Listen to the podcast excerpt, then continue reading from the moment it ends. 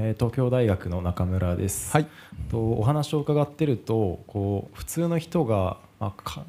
微妙に感じてるけど見失いがちというかスルーしがちなところにはい。スポットを当ててそこを描き出すというような手法を取っていらっしゃると思うんですけど、はい。その何かその見失いがちなものをこうすくい上げるっていうその感性というかそういうのはどのようにして、えー寛容されると言いますか育っていくと思われますか、そうですね。あのなんか変だなって思うことってみんな結構気づいてるんですよね実は。あの僕の住んでる駅の駅前には郵便ポストがあるんですよ。でその郵便ポストの上にあの熊のぬいぐるみが置かれてたんですねある日。ポンって。で何これと思って。誰か忘れてたのかなと思ってその駅通過して次の日もあってまたその次の日もあってこれ誰か何にも言わないのかなと思ってたんですけどで3日目にもうふと気づいたんですよね。この熊のぬいぐるみここの駅使う何千人何万人人みんな気づいてるなって思ったんですよね。みんなあの熊のぬいぐるみのこと気になってんのにみんな僕と同じように何も言わずに駅を通過してるからあ僕の仕事っていうのは多分その熊のぬいぐるみを捕まえてこれ誰のですかって叫ぶのが僕の仕事なんだなってその時に気づいたんですね。だから別に僕の仕事っていうのは超能力みたいにこう物語を空中から捕まえてくることじゃなくてもうみんなが気になってるのになぜか表現されてないこと言われてないことを文章にしたりとか映画にしたりする時に急に「あもうそれもずっともう俺も気になってたんだよ」とか「あ誰か何か言ってくんないかなと思ってたんですよ」って急にみんなが言い出すっていうのが、まあ、ある種ヒットする瞬間なのかなと。いうふうに思っていて割とそういうふうに見てるとなんでこんなところにドーナツ屋が急にできちゃったんだろうとかなんで最近よく知らないこの人がなんかあのこのモデルさんがこんな広告出てんだろうとかそういうのいっぱいあるんですよね。そういうのをなるべく自分の中の違和感ボックスって呼んでるんですけど変だなって思うボックスにポコポコポコポコ貯めておくとでそれがある種発明で掛け合わさって物語になる瞬間を待つというのがまあ僕の日常の過ごし方ですね。と佐久大学の島崎と申します。はい。えっ、と奥男の発明のところでおっしゃってたその人間がコントロールできない3つの、はい、えっ、と死と恋愛とお金のところのはい。で質問なんですけど、うんと私の考えで死はコントロールできてしまうのではないかなって思うんですけど、あまあそれを言っちゃうと恋愛もお金もコントロールでできるのかなって思うんですけど特に死がななぜコントロールできないと思った理由を教えてください。あのー本当にすまさにねその人工知能とか出てきて体がアンドロイドになって一生生きられる時代が来るかもしれないですよね。もしかしたらねその死というものからか。ただ問題は死なないっていうことが問題解決になるのだろうかっていうことなんですよね僕が興味があるのは。つまりあの死ねないっていうことは意外と辛いんじゃないかっていうふうに物語の世界からすると思うんですよね。例えば「100万回生きた猫」って僕は大好きな絵本があるんですけどあの猫はいろんな飼い主に飼われては死に飼われては死にって繰り返してるんだけど、まあ、死ねないで何回も何回も生まれ変わってるんですけどあの読んでいくうちに死ねないって辛いなって思うんですよね。辛いだろうなって。あの手塚治虫さんの「火の鳥」とかもそういう物語ありますけどでその猫は初めて愛する人を見つけてその愛する猫が死んだ時に初めて泣いて死ぬことができるっていう物語なんですね。つまり死ねるっていうのはもしかしたら人間にとってのものすごくこうアドバンテージなんじゃないかって思うんですね。だから解決できないっていうのは死なないってことじゃなくて死というものと幸せって関係を見つけるのがとても難しいっていうことを意味しています。で恋愛も別に恋愛を解決するしないっていうことじゃなくてそれに対して自分が幸せだと感じる位置を定位置をつかむのがとても難しいっていうことだと思います。でこれは本当に最も人工知能の、まあ、難しいこう人間のこう数学では表現しようのない、まあ、さっき言った僕の隙間をずっと考えてるんですがその隙間みたいなところに入っちゃってるものだなというふうに思っていてでもう一個最近あのさっき3つっておっしゃいましたが4つ目が最近自分の中で見つけたんですよそれがね記憶なんですよ記憶っていうのは本当にあの人間には解決できないなと思っていてあのそれこそ松尾さんと話してる時にその、まあ、本当に記憶させていくんですと言われた時にじゃあこの人工知能でクリエイターをもし自分が作るとしたらうん味噌汁の記憶を全くなくすなって思ったんですよ。つまり何かをごそっと記憶を喪失させるなと思ったんですね。何かを覚えているっていうことと何かを全く覚えていないとか知らないってことがだとしたら特徴になるんだなっていうふうに思ったんですよね。でだからなんかすごく人間人間らしさみたいな議論になった時にその人間らしさってその今まで僕は何を体験したかってことでできてると思ってたんですけどそうではなくて、まあ、何を忘れてしまうか。どうしてもこれ覚えてなきゃいけないの忘れちゃうこととかもうこれも忘れたいのにどうしても忘れられないこと。そういうなんかいびつな記憶の仕方記憶のされ方が人間を特徴づけてるんだなっていうふうにその時人工知能の人たちと話してて思ったので今僕が書いてる4作目の小説今文藝春秋で月刊文藝春秋で連載してるんですがそれはそのアルツハイマーの話なんですね。アルツハイマーになったお母さんがいてその一人息子がいて、まあ、ある日自分のことをお母さんが忘れてしまう。自分の名前も覚えていない。そのお母さんに対してその男の子は通って自分と母親の記憶を一から物心ついた時からの記憶を話し始めるんですけど結構訂正されたりするんですよね。例えば海に行ったねっていう記憶はそれ海じゃなくて湖だよって。これ実際僕の体験なんですけど僕のおばあちゃん実際あったことなんですけどだから本当にいかに自分が記憶を改ざんしているとか適当に覚えているとか大事なことを忘れちゃってるかってことで毎日過ごしているかってことに向き合うことになるんですよ。だから記憶をなくしていく人の話かと思いきや僕らが全然記憶が適当で曖昧ですごくこう書き換えてしまっているということに向き合う。だから本当に人間にとって記憶っていうのはその人を決定づけるしやっぱり本当に自分ではどうにもコントロールできないというかそういうものなんだなというふうに思っていてなかなかその記憶と幸せっていうのもやっぱり結びついてるから、まあ、そういうものをあの書こうと思っているので、まあ、その質問に答えるならその解決できないっていうのはそれをもって幸せと感じることがとても難しいというのが僕にとっての意味合いですね。東京大学の秋葉と言います、はい、えっと、川村さんは、えっと、小説家とか映画プロデューサーとしてこう感情を揺さぶっていく側にあると思うんですけど例えばこうすればこの感情が動くとかこうすればみんな絶対泣く絶対共感されるっていう風な例えばセオリーとかがあってそれを将来こう AI とかが代替していくことができるっていうふうにお考えですか？あのー、まあそういう AI があったらすぐ使うなって思いますよね。一刻も早く発明してほしいっていう。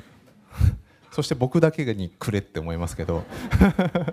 あのー、そうですね。すごいそこがまあストーリーってあとか人の感情ってややこしいなって思ってそこは僕のある種物語としての研究材料でもあるんですけどなんかあのー人間って例えばストーリーってあるんですよ定型が。ここでも例えば物語の3分の2ぐらいでどん底まで行ってそこから復活するみたいなもうスター・ウォーズみたいなこう。大体のこの波形ってあるんですけど、まあ、それに準じてハリウッドの脚本とか作られていくんですね。で僕もそれを基本的には使うんですが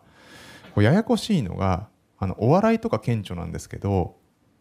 こう次にこういうものが来るって分かってる時って人って絶対笑ったりとか泣いたりしてくれない生き物なんですよね。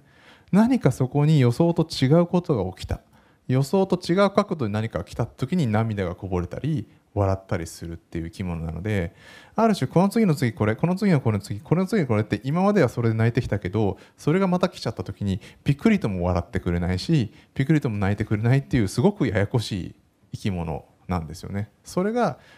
今までと違うものが来た予想と違うことが起きたって時に笑う泣くっていう生き物なんでまあ非常に難しいじゃないかなというふうには思います。ただ僕はなんかあの人工知能の映画監督と仕事したいなと思っててあのライズマティクスの真鍋君とかとなんかすごい小津安二郎の映画だけ記憶させた人工知能を作って僕はちょっとその人工知能と脚本の打ち合わせをしてそれがもしカンヌ映画祭とかに行ってあのレッドカーペットをこうパソコン持って歩いてでいよいよこの作品がグランプリですって言った時に監督はいないぞって言ったらこいつですみたいなこう MacBook を上げるみたいなことをやりたいねっていうふうに思うんですけどあのただもうそれ自体が人間っぽい考え方ですよね。だからなんか僕はそこの人工知能みたいなものが面白なんか発達すればするほど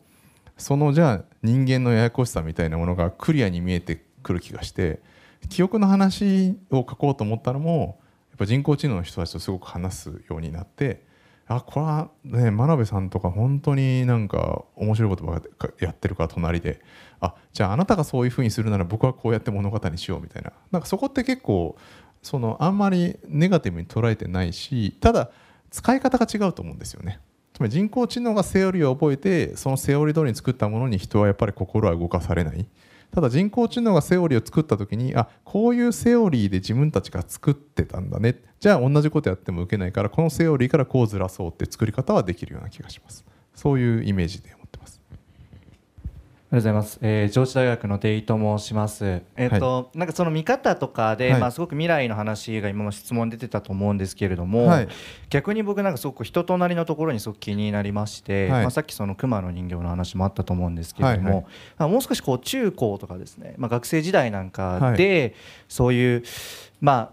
ああのーうまあうがったとも違いますけどそういうなんていうんですかねやっぱこう隙間を見ていくみたいな視点に、まあ、目覚めたのかそれとももともとの気質だったのかあそういうのちょっと聞いてみたいなと思います。そうですね。なんかさっきのその自分のお葬式のシミュレーションっていうのはもう中学校時代からずっとやってましたね。ああいつ泣かねえなと思いながら一緒に遊んだりしてましたね。こいつ絶対泣かないと思いながら俺が死んでもって思いながら付き合ってましたけど、まあ、もう一個観点があるとしたら僕があの6歳ぐらいの時からずっと繰り返している悪夢みたいなものがあって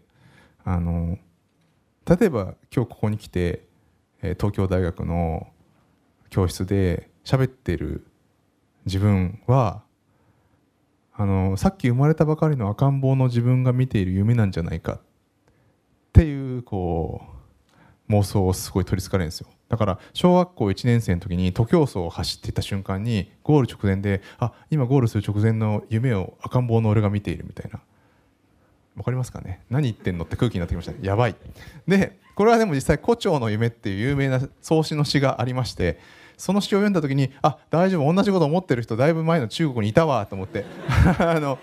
それはどういう詩かっていうとあの、まあ、こあの創始は夢を見ていたと、えー夢の中で、まあ、蝶がひらひら気持ちよさそうに飛んでいたと。とても気持ちよかったと。でもその時ふと気づいたと。これは自分が蝶の夢を見ているのか蝶がそういう気持ちいいという自分の夢を見ているのか分からなくなったっていう詩だったんですね。であそれ俺が赤ん坊でやってるやつだと思って。すごいほっとしたんですけど、まあ、ことほどさえ世界集合的無意識っていうのはそういうことでそういうふうにいろんな人が脳のどこかで同じようなことを感じていてそれが100万人単位だったり1000万人単位だったり1億単位だったりとかってことがもうなんで CD プレイヤーにこう CD 入れてこうイヤホン入れてこう聞かなきゃいけないのも鬱陶しいなってそろそろ思った時にはいこの箱の中に全部入ってますっていう人がいるわけですよね。そうすると世界中の人がそれを使い始めるみたいなことだと思うんですけどだからなんかそういうことをやりたいなって思うようになったのはその自分が感じてる変なことがなんかみんなが感じているんじゃないかっていうことにこう気づき始めた頃だったのででも多分みんなそういう夢とか変な感覚って持ってると思うんですけどね。あの最後もう一個話すと僕は「ムーム」っていう本を書いた時にムームって車とか空き缶とかカバンの中になんかパン生地みたいなのが埋まっててそのパン生地みたいなものをこう取り出してその天国に返すみたいなその自分自身がパン生地みたいなキャラクターなんですけど、まあ、それは何を意味してるかっていうと、まあ、記憶なんですよね。記憶自体が物と持ち主との間の記憶がパン生地みたいに物に詰まっててでそれがモンスターとか動物じゃなくて記憶がキャラクターになってるって世界なんですけどなんでそういうものを書こうかって思った時にあの僕があの小学生の時にあのーずお財布を買ってもらってそのお財布をずっと使ってたんですね気に入って。でなんか使いもしない銀行のカードとか硬貨とか入れて持ち歩いてたんですけどでまあ小6ぐらいの時かなもうそれボロボロになっちゃったんで、まあ、新しい財布買ってあげるよって言われて買ってもらって、まあ、カードを写してお札を写して硬貨を写して今まで毎日大事に使った財布を見たら、まあ、死体みたいになってたんですよね。シューってシューってちっちゃくなっちゃった。あれ？って毎日あんなに生き生きしてたやつがこう急にヒューってなっちゃったって。あれ？これは多分物僕とこいつの間に思い出みたいなものがあってそれがなんか抜けちゃったんだなってその時思ったんですね。